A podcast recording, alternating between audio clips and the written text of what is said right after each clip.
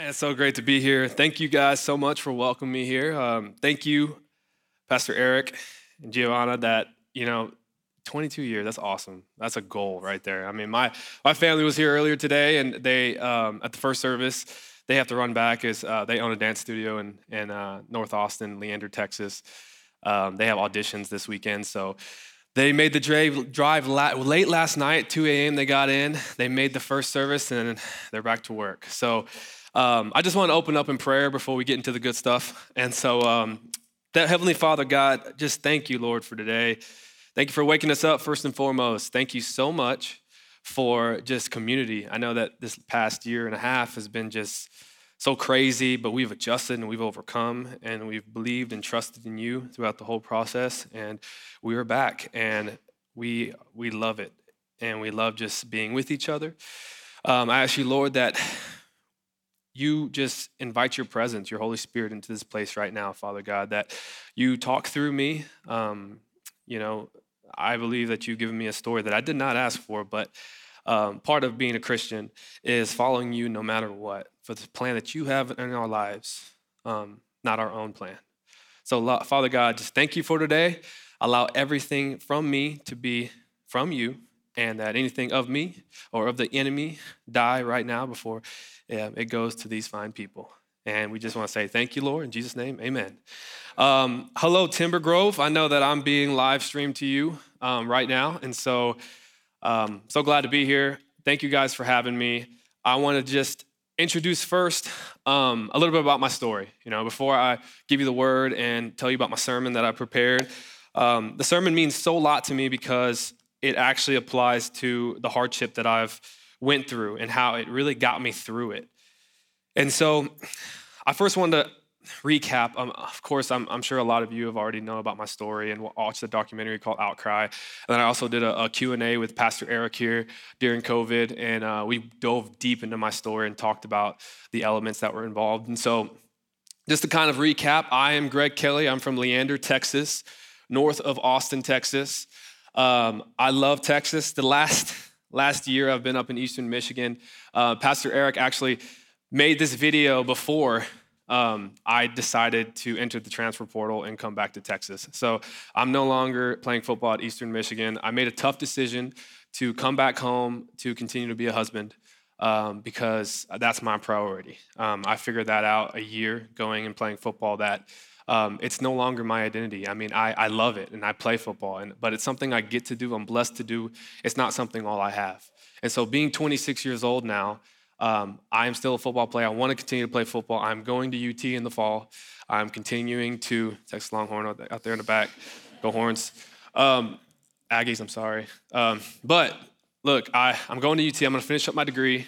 But the thing I'm really excited about is just being back home with my wife and being a husband. At one point, I did not know that I was ever going to be one. I didn't know if I was going to have kids. I didn't know if I was ever going to walk down the aisle and see my beautiful bride. And we were just holding on to each other with hope and faith that we were going to eventually get to that day. And we were in the middle of a nightmare while we were doing it. And so I wanted to first just tell you a little bit about my upbringing. The first picture I want to share with you guys is a picture of me playing high school football. There I am, number 2. I was about $185. I'm sitting about 217 now.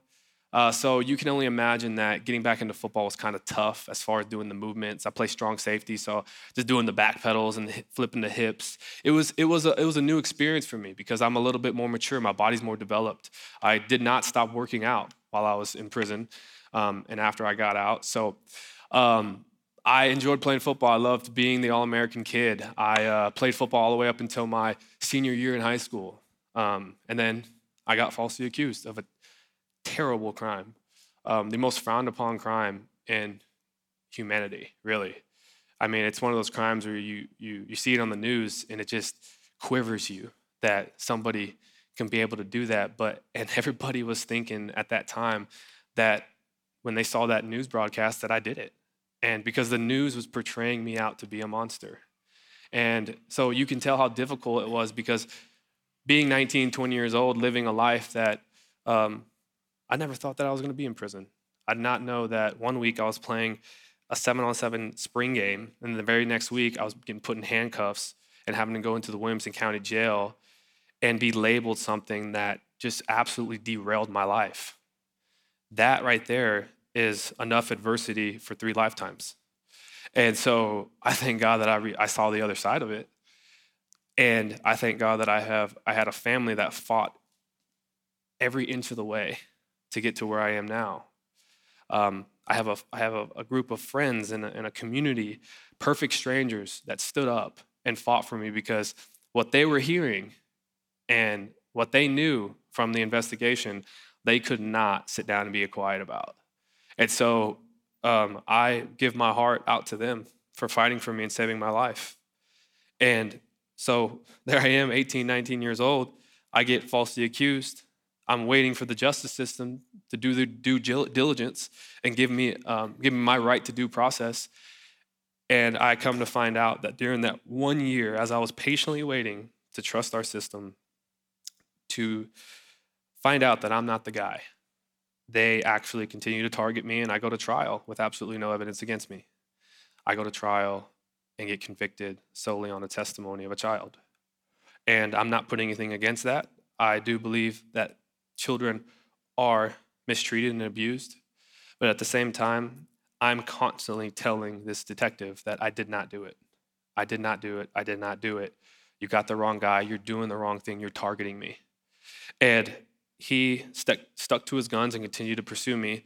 Never went to the crime scene, never did an investigation, never took pictures, never interviewed anybody else at the household that I was staying at.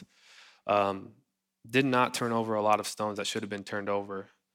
So I got falsely accused a year later, wrongfully convicted, sent to prison for 25 years. My life's over. Scholarships are stripped away. Painted a monster, completely divided my town. So half of the town believed I did it. The other half believed I didn't.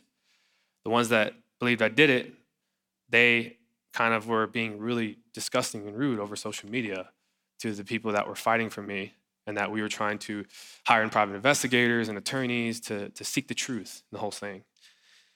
But nevertheless, Jesus was faithful throughout the whole thing, because going through the prison process, I had to adjust. This next picture I wanted to show you was a picture of me and my beautiful now wife, Gabrielle. I remember in my exoneration speech, if I want to fast forward to my exoneration speech in 2019, every time I look at her, I explain to people that she's a woman that only exists in movies. Because if you think about our story, the all-American beautiful blonde waits and fights for the person she loves and trusts. And throughout this whole process, she was out in LA doing her thing. She's a commercial dancer. She worked in the dance industry out in LA, and while I was in prison. And I believe she dealt with a lot more hardships than I did while I was in prison, because she was attached to me. And at that time, I was being painted a monster. And she lost a lot of friends, a lot of jobs. People looked at her as a pedophile lover, some of the words that she was called. And so she's got thick skin, but she also has a heart for the Lord. And I love her very much, and she was her and I are married now, and I couldn't say that I've ever been happier, honestly. And so the next picture I'm going to show you is after 3 years of fighting for the truth. August 22nd, 2017, I was released from prison on bond. We had an evidence hearing August 2nd, and it lasted about 3 days.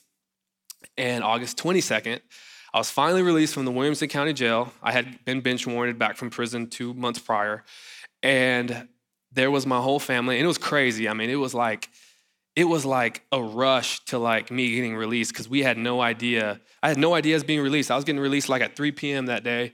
And I found out that a judge ordered me to be released at 1 p.m. that day. So within 2 hours, the whole news station and my family got together and was like, Greg's getting released, right? And finally, at the time we were like, we'll believe it when we see it, because I've heard that like many times now. So I'm just like, okay, if it happens, it happens. But it finally was happening. I remember the sheriff coming to get me from my pod upstairs in the county jail. And he's like, hey buddy, you got an attorney visit. But this time he was smiling. And I was like, oh man, what were you happy about today? He's like, oh, nothing. And so he's like, yeah, you're going to turn it in. So I turn around, try to put my handcuffs on through the bean chute. And he's like, oh, you don't need those today. And I was like, really? And then he's like, yeah, go down to your attorney visit. I'm like, all right, cool. So I go down there and I sit down and now something's up and I'm starting to kind of get nervous. And my attorney comes in with a piece of paper and it says, on that paper, it says immediate release. And, you know, you made bond. And I was like, I didn't know what that meant because bond, like, I didn't know what that meant because I'm not charged. I've been convicted. So he's like, you made an appeal bond. And I was like, the judge, the county judge agrees with your evidence of innocence. It's now going to go to the CCA and you're going to be out while they make a decision on your case. The CCA is the Court of Criminal Appeals, the highest criminal court. Whatever they say goes.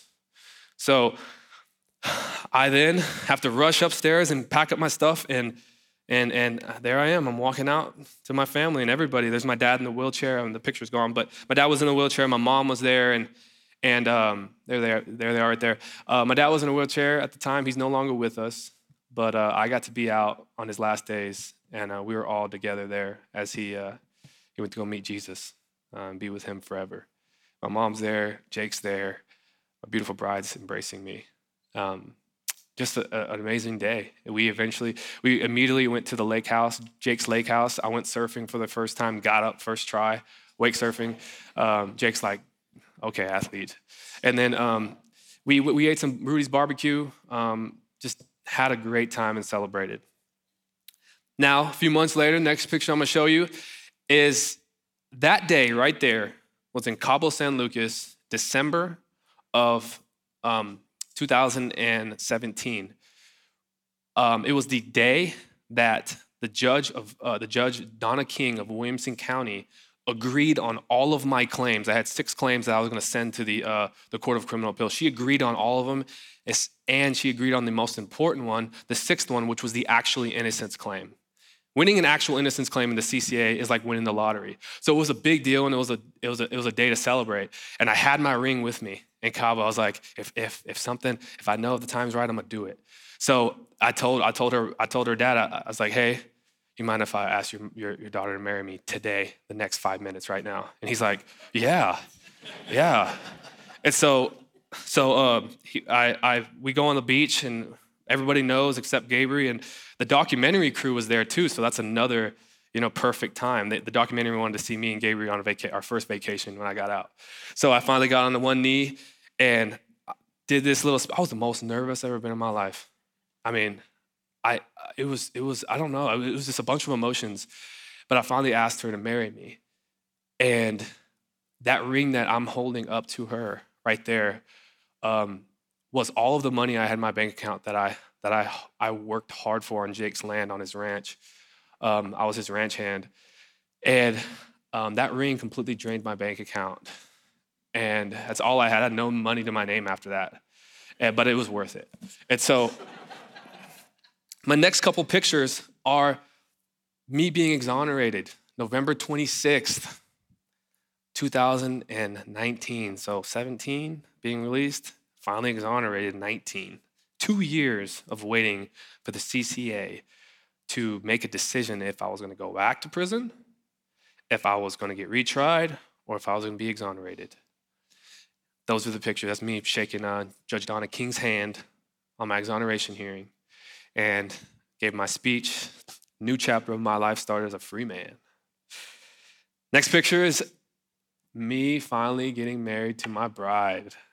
We finally got married January 19th, 2020, right before the pandemic hit. Thank God. I heard about terrible stories about people missing out on their weddings and having to change dates. And then people just going to courthouse and just like, let's just do it, So thank God. I mean, he set it up. And that day is so special to us, not just because we finally tied the knot and started this new chapter in our life, but it's also a day of God's promises being fulfilled. It's God's day. It was literally God's day of showing to the whole world that love conquers all. And so the next picture I'm going to show you is me honoring a man. His name is Reyes Mendieta. He is about to be 50 years old. He's been in prison since he was 15 years old. He's from Austin, Texas, and he is my spiritual father. And I want to honor him today because some of the things I'm going to be talking about in my sermon are going to be coming straight from him. Things he taught me, things he discipled to me. That was my Paul when I was at Timothy. He took me under his wing. He does a lot of preaching and ministry in prison. He has a theology degree. But at one point, he was a gang member. And he was one bullet away from him dying when he killed another gang member during a shootout in Austin, Texas. But he's a guy that I honor very much. And so when I start this sermon, I wanted to just introduce myself and my upbringing and people that mean a whole lot to me. But I wanted to read a quote first before I start. And it's from C. Joybell C., very famous woman author. And she says that there are two kinds of people, those who choose to throw out all the good cherries and wallow in the rotten ones, and those who choose to throw out the rotten ones and savor the good ones. So that's just a quote about perspective. And that's a big thing that I had to use while I was in prison. I chose to not give up regarding the circumstances. I chose to allow the prison experience to grow me and challenge me because, quite frankly, being challenged is the only way we grow. It's the only way we change. So the if you guys have your Bibles, we're going to read from Luke 8 today. It's the parable of the sower and the four soils, okay? This parable is super important to me because when I was in prison, my first job, when you get into prison, right, you go within like a CCA or like a panel of people who are going to give you a job title. And I became a farmer and harvester. They asked me, what you good at? I'm like, playing football. He's like, well, you can't do that in here. What else are you good at? Hard work. I like to work hard. And he's like, all right, well, you can put in the field squad. I was like, sounds great. It wasn't that great. So I'll tell you what, but it taught me the gift of hard work. And the parable reads, Luke 8, 4-8, Jesus was ministering, and he says, while a large crowd was gathering and people were coming to Jesus from town after town, he told this parable. A farmer went out to sow his seed. As he was scattering the seed, some fell along the path. It was trampled on, and the birds ate it up. Some fell among the rocky ground, and when it came up, the plants withered because they had no moisture. Other seeds fell among the thorns, which grew up with it and choked the plant out. Still other seed fell among the good soil. It came up and yielded a crop 100 times more than what was sown. When he said this, he called out, whoever has ears to hear, let them hear. So when I was in prison, I got the job of a field squad, right? It's a job of agricultural work. It's going out into the fields, grabbing a hoe and a shovel and getting out there for 10 hours a day while the sun's beating on you and just planting and harvesting. And so whenever we were out there, and like I was new to the whole prison thing and I was learning along the way, they would get us out there at like 6 a.m. We would pile up in a wagon. There'd be like 150 guys, and we would just go out to the fields, and some of us would be in the onion patch, some of us will be in the potato mound, some of us would be in the jalapeno patch. And that day, we were actually doing something called broadcast seeding, which is, it's a form of seeding where farmers actually go out and grab a handful of seed from a bag and just throw seed wherever they can, expecting to produce a crop, right? And there's other forms of seeding like precision seeding and hydrocast seeding. It's all different type of agricultural stuff. And, you know, the type of work that we were doing, we had to deal with a bunch of different soils. That's why we had a hoe. We had to cultivate the ground. And sometimes we were dealing with soil that had rocks in it, soil that was really shallow. Some soil had weeds in it. And some of the soil was really good to plant in. And I actually enjoyed the work. I really did. But the goal in the whole process of my job was to make sure that as much seed as possible could get to the good soil.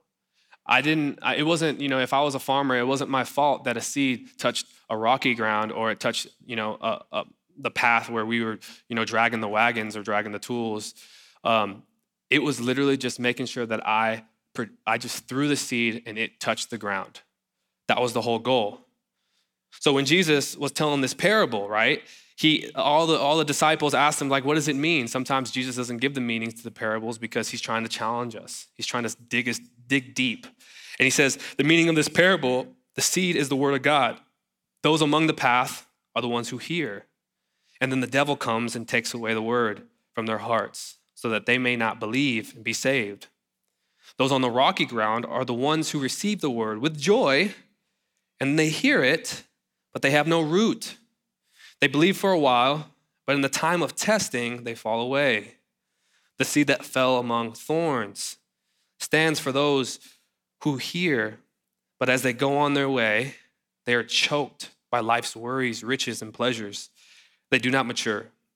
But the seed on good soil stands for those with a noble and good heart, those who hear the word, retain it, and by persevering, produce a crop. So whenever I think of that last sentence, but the seed on good soil stands for those with a noble and good heart, those who hear the word, retain it, and by persevering, produce a crop. That reminds me that writing the words of God on the tablet of your heart is the only way to be a good soil. What it means by that is I want to now explain how whenever I was in prison and I was reading this, I was actually in the day room with my buddy Ray Ray, and we were doing a Bible study. And during the time of, there was a season where we were planting hay, and we were reading this parable. And I was like, you know what, man, that's kind of like the stuff we're doing outside right now. He's like, you know what, it is. But at that time in my life, especially the first year of prison, was really, really hard. The prison conditions are a lot of conditions a lot of people don't know about. I'm just going to give you an example of some. Whenever you go in prison, and especially in Texas prisons, it's extremely hot. It's 90 plus degrees all year round. It's crazy because they don't have ACs in prison. Most prisons don't have ACs, and it's a red brick. So whenever we would, and there in the summertime, of course, there'd be no cold air. So we would just be sweating 24/7. And then during the wintertime, they do have heaters. Ironically, they have heaters. And they turn on the heaters to 90 degrees. So it's 90 degrees all year round.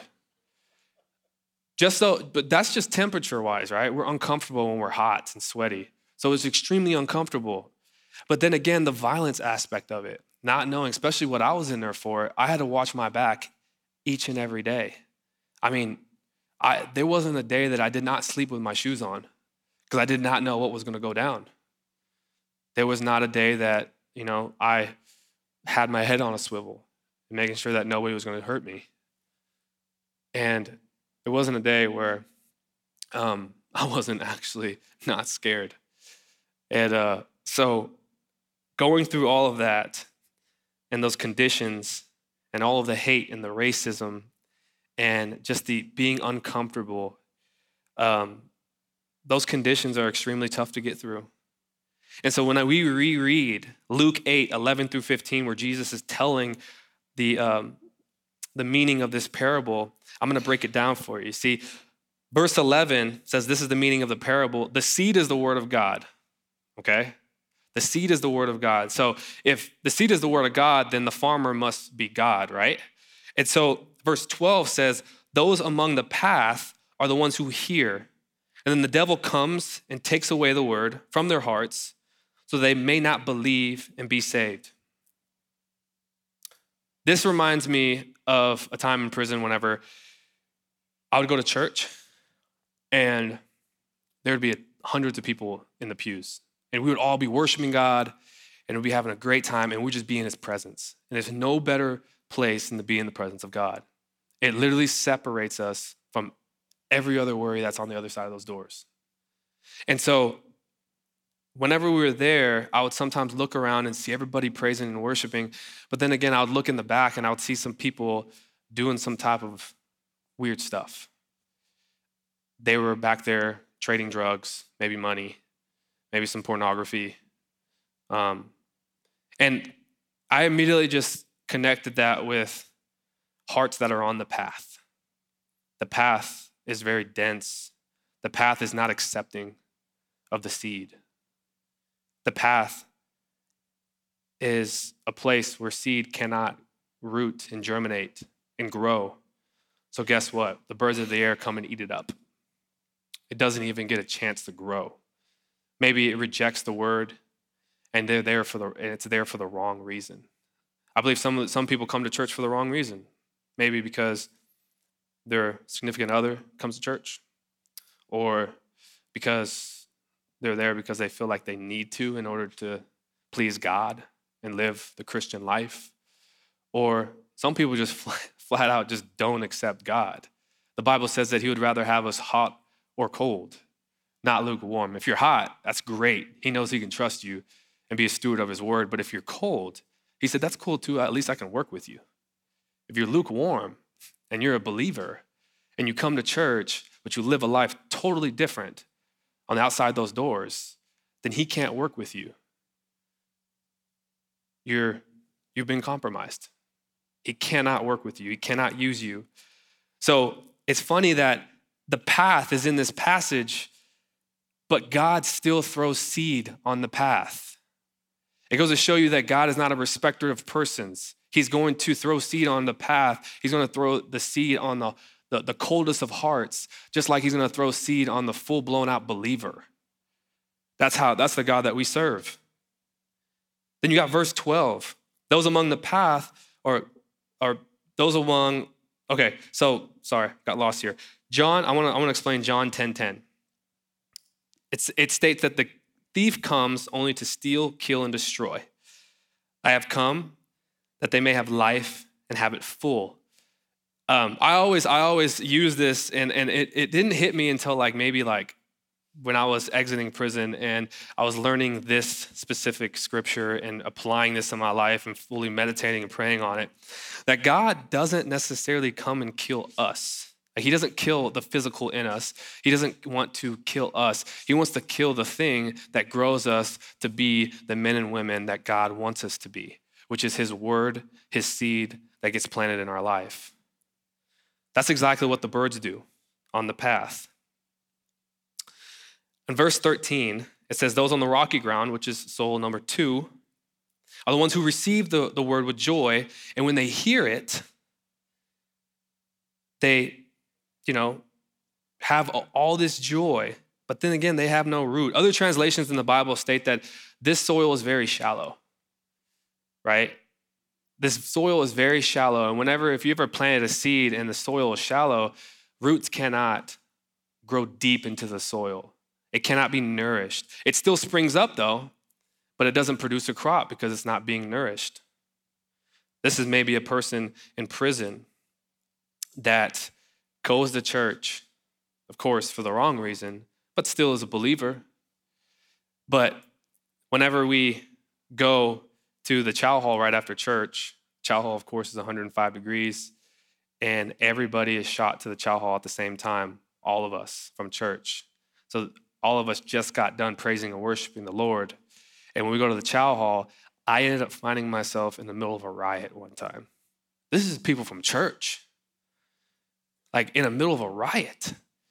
And on the corner of my eye, I couldn't believe it. On the corner of my eye, I just see this guy get hit over the head with a pitcher.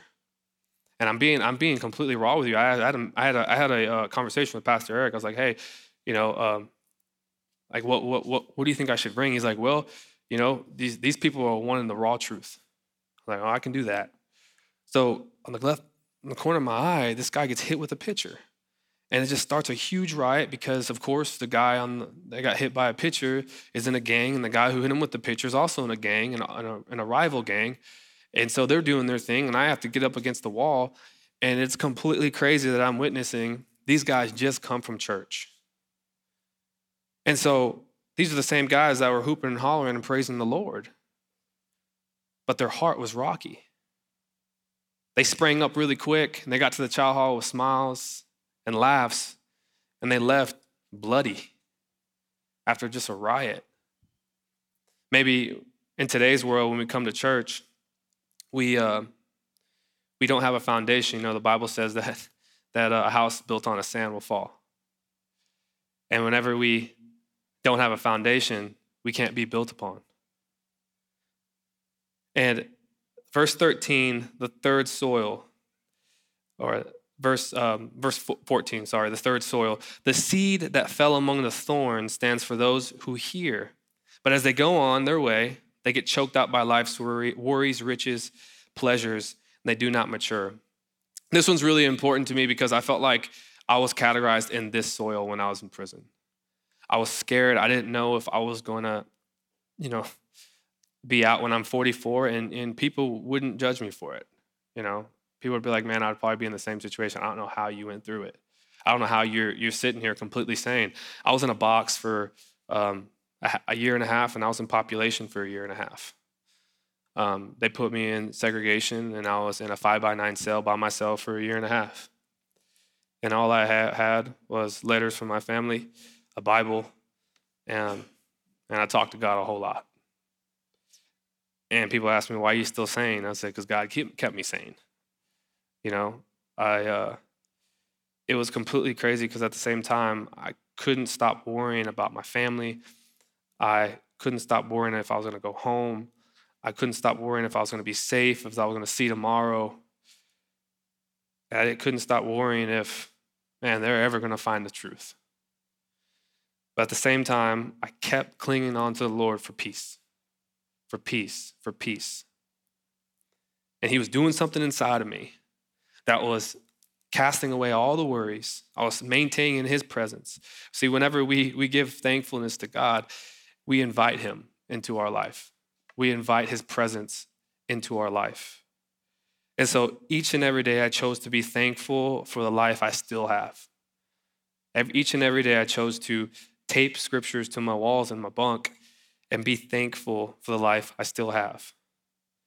And each and every day I chose to continue to advance my life and just live the best I possibly could live in the circumstances that I was in. So I was that soil that had a bunch of worry, and maybe some people don't worry as much as others, but maybe sometimes they grow idle to their riches and their pleasures, and maybe to Instagram and Facebook and Netflix and Hulu. Sometimes they idolize things before God, and that becomes most important to them. And Sunday is just something they can go to please God and please the people around them, because we've got to be Christians and we've got to uphold that image. That's the third soil, but thank God for the fourth soil. Man, thank God for this fourth soil, because this soil right here is the soil that God promises us. This soil right here is a reflection of God and his word. This soil right here is a good servant. But most importantly, this soil right here is the soil that hit rock bottom, that cried out to God. This soil right here was that 19-year-old kid on his knees in his cell, on his bunk, crying out to God. And it got to that point, but the seed, verse 16, but the seed on good soil stands for those with a noble and good heart, those who hear the word, retain it, and by persevering produce a crop. It was, I remember whenever I was sitting in prison, and all I wanted was a relationship with Christ, because that's all I ever had. That's all I ever wanted. And when you go into prison and you go through diagnostics, you go through a process where all they give you is a new set of clothes. They give you your necessities, and they give you a Bible. And you have nothing else. You don't have pictures, all that gets sent to you. You don't have a radio, you have to buy that through commissary. You don't have a fan, you have to buy that through commissary. You don't have commissary, right? You don't have food, you have to buy that through commissary. But your pure necessities is your clothes, your bar of soap, some toothpaste, and a Bible. And I laid it out all in front of me on my bunk. And I sat there, and I thought it was really interesting that they included a Bible as an item of necessity. And so when I picked it up and I started reading it, I sat there and I had nothing else to do. I didn't have a phone. I didn't have Instagram. I didn't have Facebook. I didn't have somebody I could text. I didn't have Netflix. I didn't have TV. I didn't have anything. And I sat there and I read, just hoping that I can get my mind off of what's happening to me. First year in prison, our first week in prison. I ended up reading the Bible cover to cover in 3 days, 24/7. It's a long book. It's a very long book. And of course, I didn't retain anything. I just wanted to get entertained. And it was so great. You know, it kept my mind off of, but at the same time, God was planting seeds in my life that I did not know were being planted. And guess what? While the 3 years of me being in prison, other men came along and watered that seed. They came along and nourished that seed through the word, through Bible studies, through loving me, through accepting me.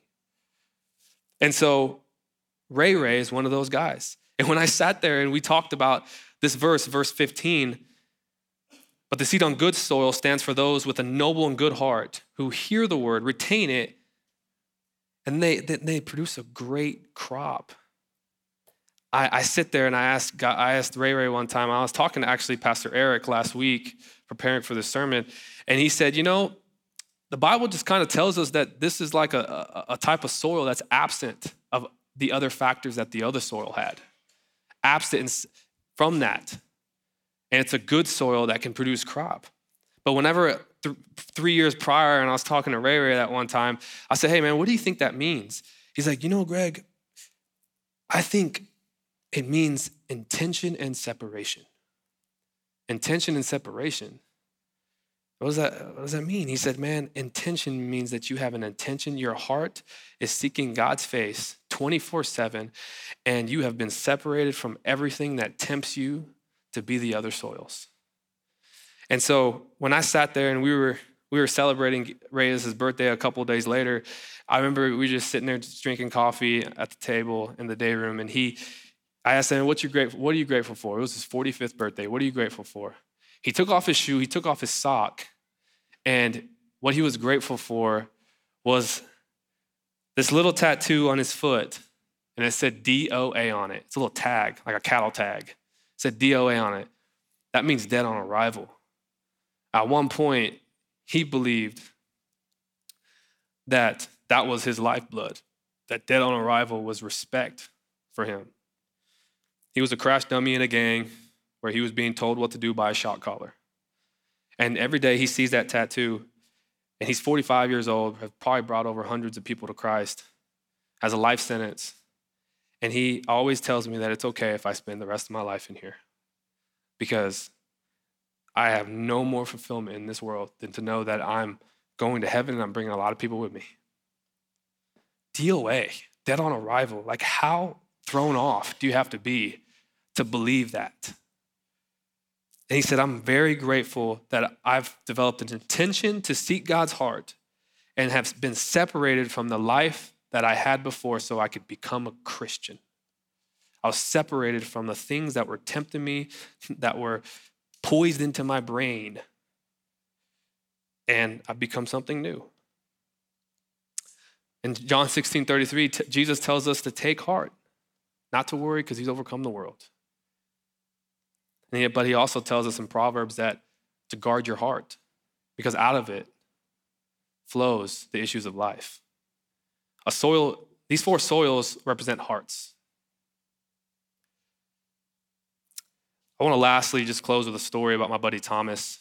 Thomas is another buddy of mine, and he told me a story about a guy here in Houston. And I thought it was so cool. A guy had a limousine service, and brand new, bought a limo, and he wants to be a limo driver. And he got a new one. And he just had a fresh paint job on it. It's sitting in his driveway, and he just got a brand new paint job. He's coming home one day, and he sees his daughter bending over in front of the bumper. The water hose is running, and he can tell the car's like wet. But he sees his daughter crying in front of the car, and he runs over there thinking that she got hurt and maybe bit by a snake or something. And he walks over there. He's like, "Honey, what's wrong? What's wrong?" And she looks up at him and says, "Daddy," and she's crying. Snot coming down her face. "Daddy, I tried. I'm sorry." And he looks at the car, and there's a big scratch from the garden hose on the car. Brand new paint job. His heart is completely broken looking at her. And he just gives her a big hug. And he says, "Honey, it's okay. You tried. Thank you. That was an amazing gesture. You tried. We can fix this. You can have another try later on." And so the moral of that story was, he told me at one point, he's like, you know, it's okay if we scratch Jesus's paint job, because he's always going to give us another try. It's okay if you're the soil with the rocks and the thorns, right? And you don't let the seed grow at first, but with an intention and in a separation, right? The Bible says that the iniquities, right, in this life will separate us from God. Well, the type of separation I want to have is a separation of the iniquities. Now, that doesn't mean try to run from sin because I want to be a better Christian. It's about embracing the love and grace of God so I can become sinless. So intention and separation, that's the moral of the story here on the four soils. Now, the big question is, which soil are you? Which soil do you want to be? Just want to pray for you guys. Thank you guys so much for allowing me to bring the word. Father God, just thank you, Lord, for this day and be able to tell my story and just, man, just tell people about you. This is a life I honestly at 19 years old didn't ask for. Going through all the hardships and the nightmares, I didn't ask for any of it. But part of being a Christian is submitting to your will that you want for our life and just taking the punches and rolling with them and knowing that your will in our life is making us the person that you want us to be. It's making us not live easier, but to walk through this experience, this gift you've given us with you. And there's no other place, no better place, and no other life I want to live but with you. So challenge us to be the good soil in this life, to produce a crop that then we know that good fruit produces seeds. And we know that you're a diligent farmer and you're going to seed every soil and cultivate it until it becomes good. We just want to say we thank you and love you. In Jesus' name, amen.